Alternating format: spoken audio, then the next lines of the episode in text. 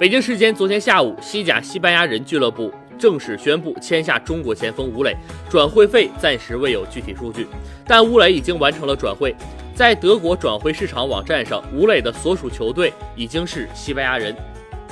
对吴磊来说，在二十七岁时达到了留洋的理想，可能有些晚，但对中国足球来说，这算是跨出一大步。毕竟吴磊是中国现在最好的球员，而这位中国最好的球员终于留洋了。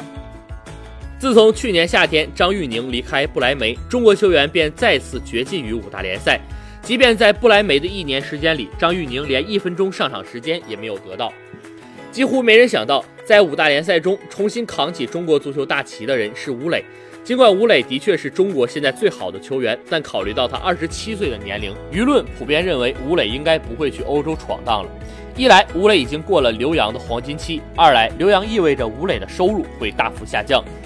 据悉，吴磊在西班牙人将身披二十四号球衣，看起来这是一个比较边缘的号码。事实上，并非如此。在西甲一线队的号码是在一号到二十五号，也就是说，二十四号的吴磊也还算是西班牙人的一线队员。